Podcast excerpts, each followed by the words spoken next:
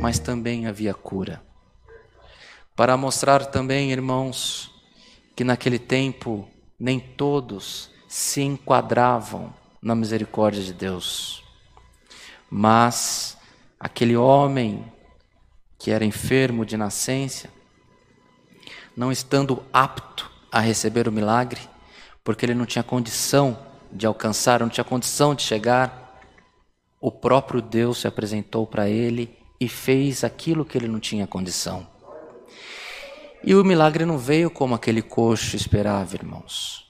O milagre não veio como ele almejava, da maneira como ele entendia que seria possível, tendo a primazia de ser o primeiro a chegar naquele tanque. Mas, irmãos, a misericórdia do Senhor vai à frente da nossa expectativa e chega no tempo certo nas nossas vidas.